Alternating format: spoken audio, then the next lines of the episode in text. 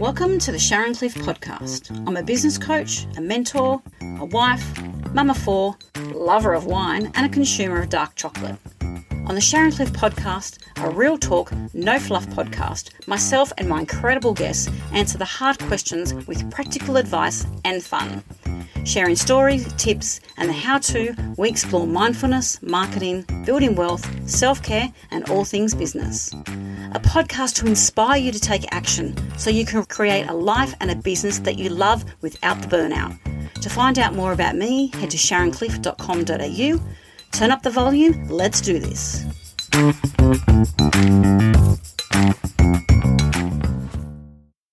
Welcome to the Sharon Cliffe podcast. This episode is a special Mother's Day episode where I want to share the really emotional and personal story of when I had my twins and what we went through and just the choices that we made and, and why we made them. And I'm just going to read out a couple of the headlines that were in local media at the time. One of them said, A mother's brutal, brutal choice, faced with an agonising decision, this mum refused to choose between her unborn babies. Another article, Why Can't Both My Babies Live? Another one, our our babies battle to survive, and a I guess a disclaimer, you know, this this episode is going to be triggering for some people. Um, I can't read these articles without tearing up, and I've not seen anyone that has read these articles so far and hasn't teared up. So the episode is probably going to be very similar. So grab a box of tissues and um, you know, and, and listen to, to to my story. This is this is what happened. So uh, the year 2000, I had my eldest son, Leighton. Two weeks early, three hour labour, um, simple as uh, easy, easy journey for the first for the first child, which was great. You know, slept through the night, all that sort of stuff. Um, the next pregnancy, I miscarried at 13 weeks, and of course went through all the emotion and the guilt and heartache that um, that you know a miscarriage encompasses, and really took some time out to um, just sort of re regroup and just let my body heal and um, get get into the right mindset and and, and just sort of um, you know just take that time and give myself some space and then. In 2003, we welcomed Alaria. Um, she was 10 days early. Uh, she came in about an hour. Uh, really simple, easy birth again. And then when I was about 30 years old, my husband and I were toying with the idea do we want another child? And he was like, no, two's easy. No, we're, we're done. And I was like, mm, but I really want three. And I'd really like another girl. So I had a, a boy and a girl. Anyway, when I was 30, I then found out I was pregnant. And because we'd had some issues, obviously, with, the miscarriage, and then we'd had some um, scares with Ilaria when I was pregnant with her and I really felt comfortable with the obstetrician that we had in Sydney. And we were living on the um, central coast of New South Wales at this stage. So at eight weeks, we headed off to Sydney and um, and left their two older kids back in northern New South Wales and um, and saw saw the doctor. So it was a two and a half drive away from where we were, and um, he's sort of looking at the the screen and he's like, "Guess what?" And we're like, "What?" He goes, "It's twins." we're like, "What the hell?" And I go, but we don't have any multiple births in our in our family. And um, and he said, well, sometimes it just happens, and it's sort of a bit early on. He's trying to work out, you know, whether they were identical or not. So when it, when they're identical, it's one egg that splits, so it's not anything that's through the family. And we were just in shock at this stage. And he said, well, actually. I just need to go and get another an ultrasound machine because I just need to um to have a look at something else. And we're like, what?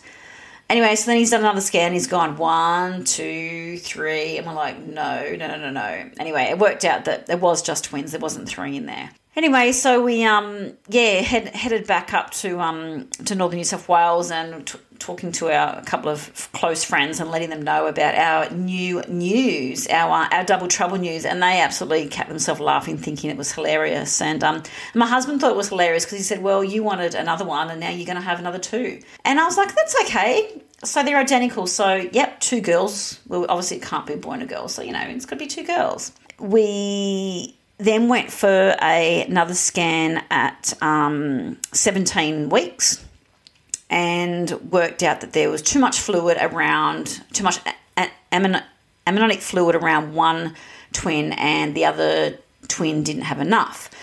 So this was a very early signs of twin to twin transfusion syndrome, which doesn't normally happen until at least sort of, you know, 25, 30 weeks. And to us, it had, it had come on at 17.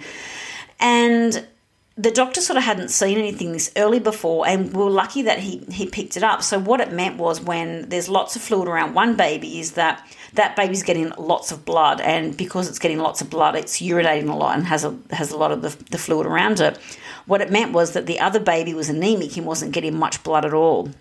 So, we raced to get an appointment with a, a, a specialist who who does a lot with twin to twin transfusion and basically they said that um, the the baby that's getting lots of blood is working, its organs are working overtime, and its heart is beating too much, too fast, and the other baby isn't getting enough blood, so its development's going to be slow, and its vital organs aren't going to grow properly. So unless the doctors intervene, one baby, if not both, will die. And of course, you know. 17 weeks pregnant with a uh, four year old and an 18 month old, two and a half hours away from where we lived. And I just burst into tears. You know, we've just come to terms with the fact that we're going to have twins, and now we're faced with the prospect of losing one or both. So we had to see the the, the specialist um, in the in the next week, and um, we didn't really want to we didn't really want to wait that long. So we managed to to um, to get in, uh, get in earlier and, and see the specialist the next day because it just so happens that the specialist was going away. And there's only two of these specialists in Australia. One was in New South Wales, which is where we were, and the other one was in Queensland.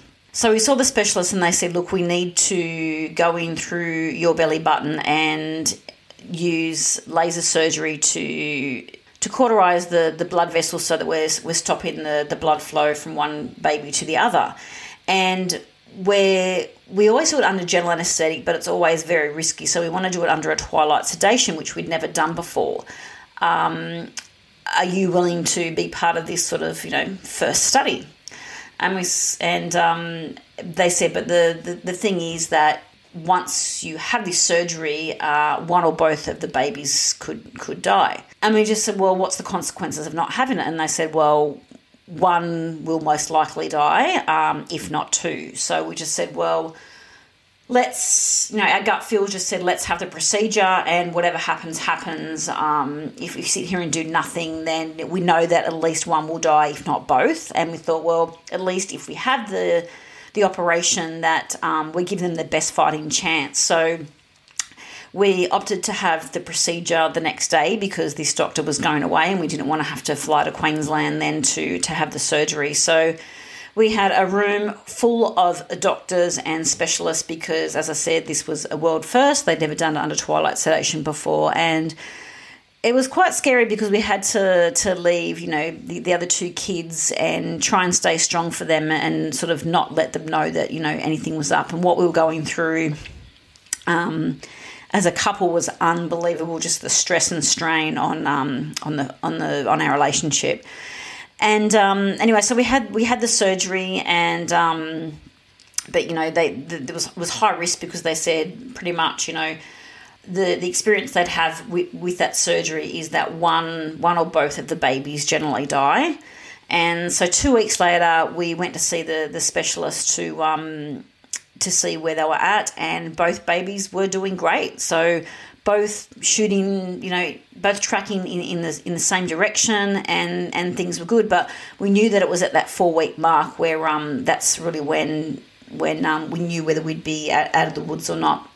We went back to um to the specialist at the four week mark, and both heartbeats were were still there, and, bo- and both babies were tracking great, which was just such a relief.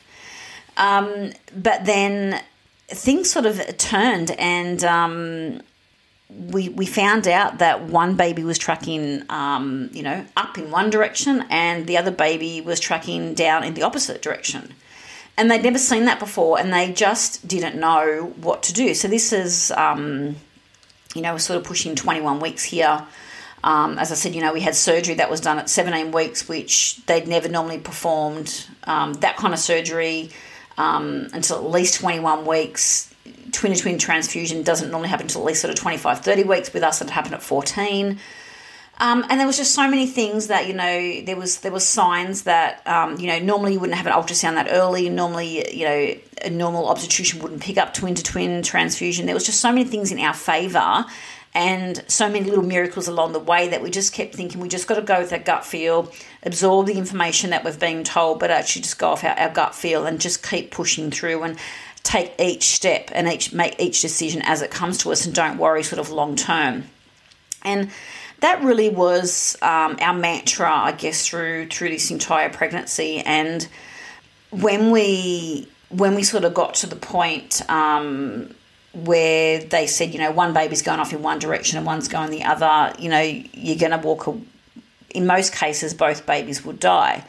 Um, with with the evidence that they had, and they said you need to really make a decision to either terminate the pregnancy now and lose both babies, or terminate one and keep one. So, um, you know, the one that was where the organs were were um, were failing because they, they weren't getting the blood. Um, you know, you should really think about terminating that baby and keeping the other baby. And I just went, well, we we lost a baby before and we didn't have a choice. We didn't have um, any options. This time, I, I can't decide. You know, we've come this far and we're not going to make that decision. We're just going to wait and see what happens. You know, if if one or both dies, then um, you know, then then we'll we'll deal with that. So we just want to keep pushing. So the doctors were talking to doctors all around the world. They were on the there was a, um, a, an Australian conference that was a medical conference that was happening at the time. And they spoke to doctors all around Australia trying to decide, you know, what do we do? We haven't had a case where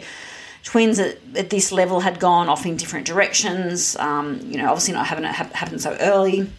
They spoke to, so they put it up as a case study. They had a, um, a worldwide conference where they had people from America, um, UK, Germany, and they put this case to them. And pretty much every case, um, one or both babies died. None of them, none of them in the history where both babies had survived. Um, you know, so of course we we were petrified. Um, every time we went for an ultrasound, we held our breath.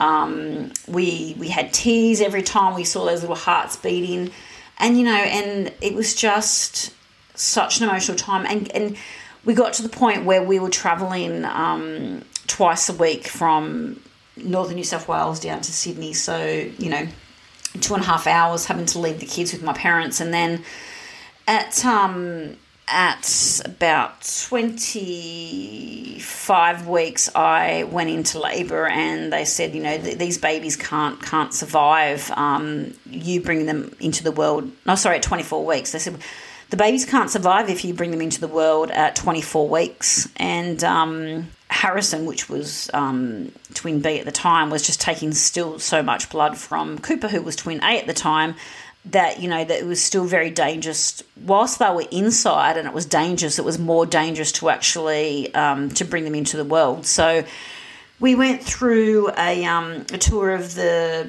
we, we generally went um, private but at this stage because they were going to be obviously born very preemie uh, we had to go to, to uh, intensive specialist intensive care unit. And um, at 24 weeks, we did a, a, tour of that facility, and they were just showing us the you know the size of some of the babies in there, and just you know looking at some of the other parents and the the desperation and, and fear and anxiety on their faces, just really.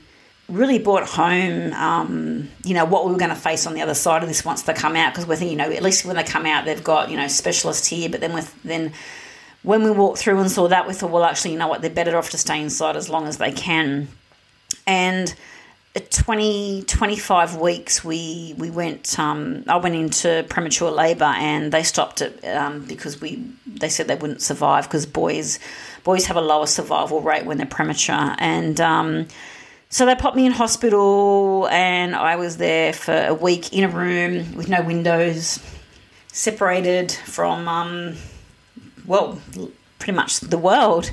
Um, and I just got to a point where I was just breaking down because, um, you know, in a room with four walls, the emotional toll at this stage, you know, and having a four year old and a, and a, you know, a two year old at home.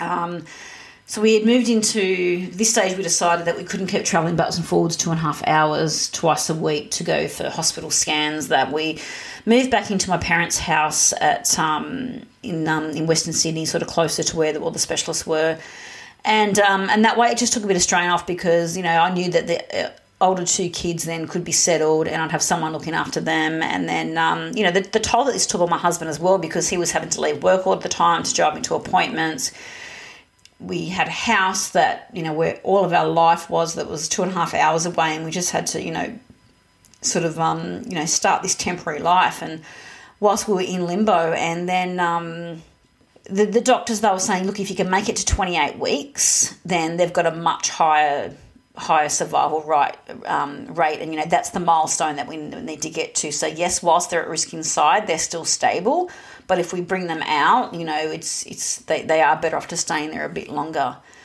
And um, you know, it was just so hard because, you know, we are coming up to Christmas. It was going to be my son's fifth birthday. He was starting school. So we had to make some serious decisions around that too. And we sort of thought, well, let's um let's look at you know moving back down to Sydney, um, you know, selling our house, and at least we need a support network around us. We don't know how what's going to happen with these babies, how long they're going to stay in hospital for, and and at this point, you know, my body was starting to shut down. I was getting um, blood welts, and and I you know I wasn't doing that great either.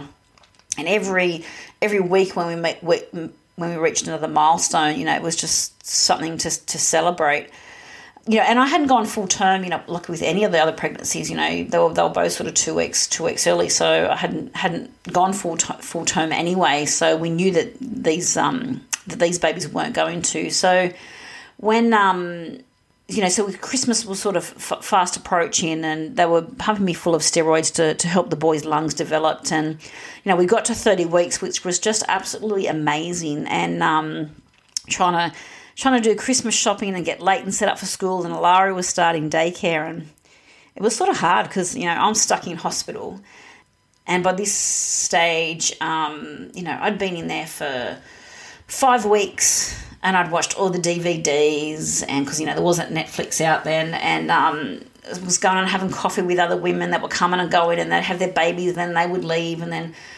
luckily one of my friends was in having her baby at the same time so at least for a week i got to know, wait wait on her baby and talk to her and talk to her visitors. So that sort of um, you know made that made that week go a bit quicker. I think it was about 31 weeks and it was new year's eve and um, the midwife had come in to check the heartbeats and she sort of paused and we're like oh what's going on? And anyway she left left the room and come back and she said oh you will need to get your um your husband to come in anyway. So we just went into a panic and he came in and um, and they just said, "Oh, look, we can't find the heartbeats on the babies. We need to get the specialist in." And we were, you know, it was New Year's Eve. Um, I'd been in hospital for six weeks, and we'd been through so much in this time. And um, we're just like, you know, we've waited all this time. Surely, surely we haven't lost them. You know, this close to the finish line, and um, we're just in a daze. You know, staring at each other and and it was, and yeah, we were just so so sort of lost. And then um, our our special our um, obstetrician had come back in and said, "No, that's okay. There's a heartbeat. There's a heartbeat," and it was it was really bizarre because you know it was midnight on the dot and fireworks started going off all around us and it was so emotional because there was just some kind of improper reading and we just cried and then once we knew everything was okay, we walked out on the balcony of the hospital and, and just went, and the fireworks were going off and people are going, Happy New Year. And we're like, wow, the best New Year's present ever. Um, yeah, and then each day sort of dragged, dragged and dragged, and we got to 32 weeks, and then um, we had medical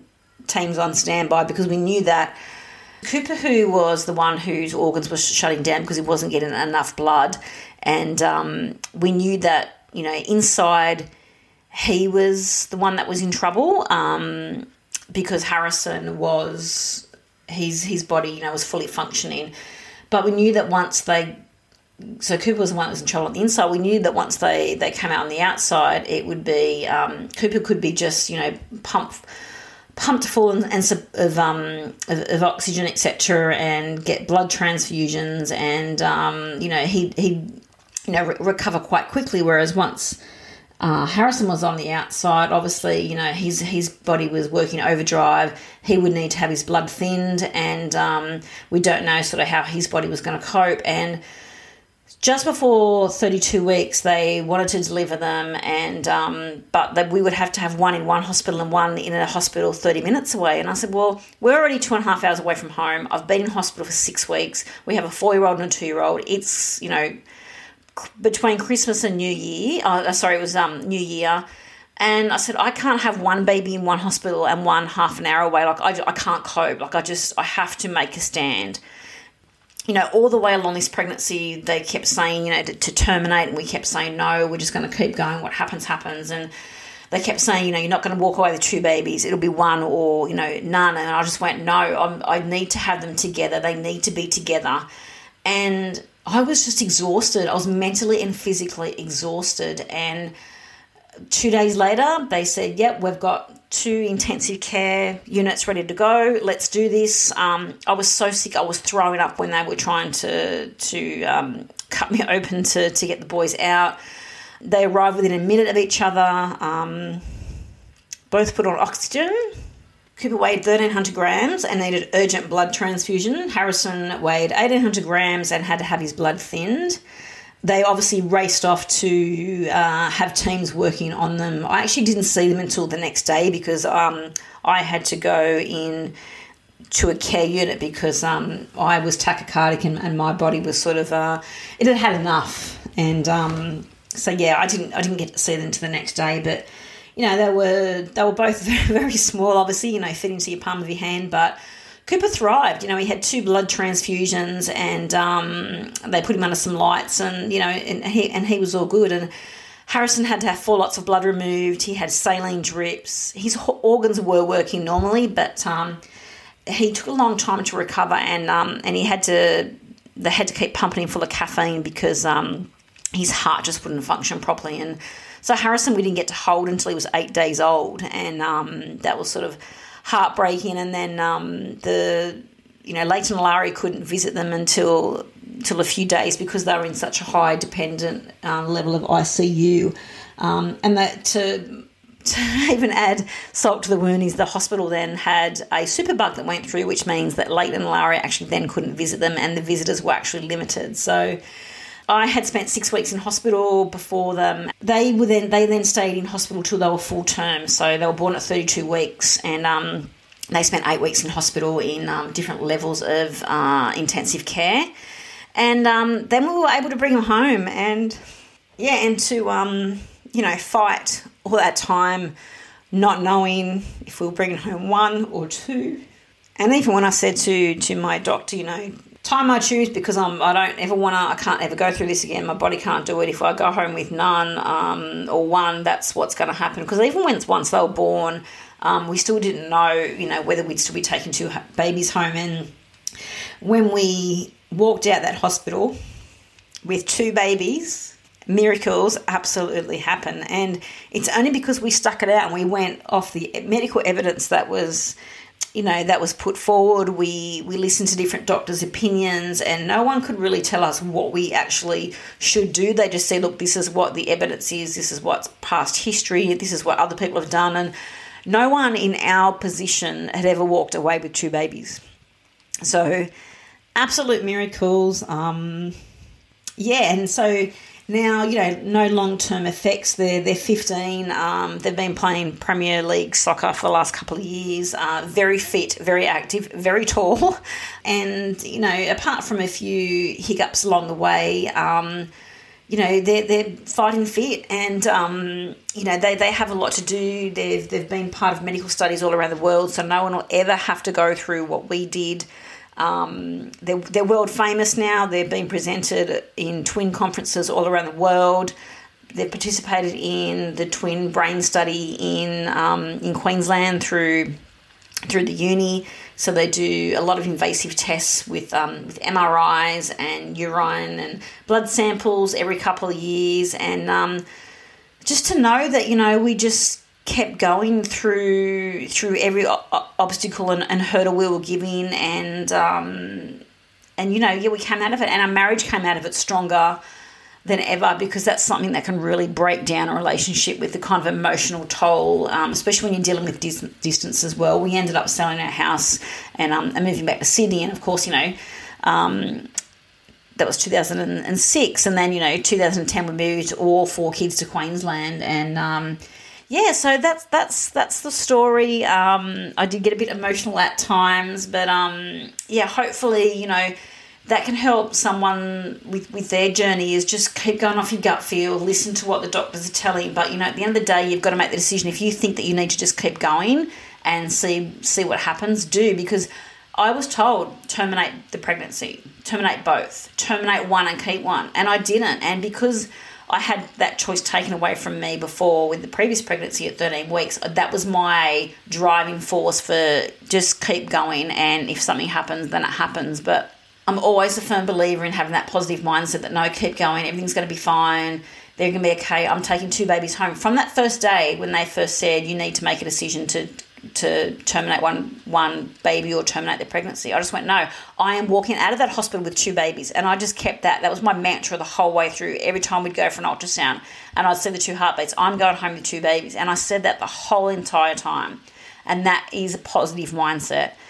And that is really what got me through because the emotional and physical toll that this pregnancy took on my body and my husband and my family and my friends was unbelievable. You know, for my body to come back and not not quite normal because it's still not normal. I still have issues, but um, for my body to go through what it did through with with these babies um, is is amazing. So that's my story, and I'd love to know your thoughts. Um, please reach out, shoot me through a DM, and um, if you've had a similar journey, I'd also love to know your experience. But thank you so much for listening to my story. Wow, so much gold right there. I'd love to know your thoughts on this episode and any suggestions you have for future episodes. Get in touch via Instagram, Sharon underscore Cliffe, or my website, sharoncliffe.com.au. If you've enjoyed this episode, please subscribe, share on socials, make sure you tag me in, or leave a review the Sharon Cliffe podcast, helping you build a business and a life that you love without burning out. Have an awesome week, and I'll see you next week.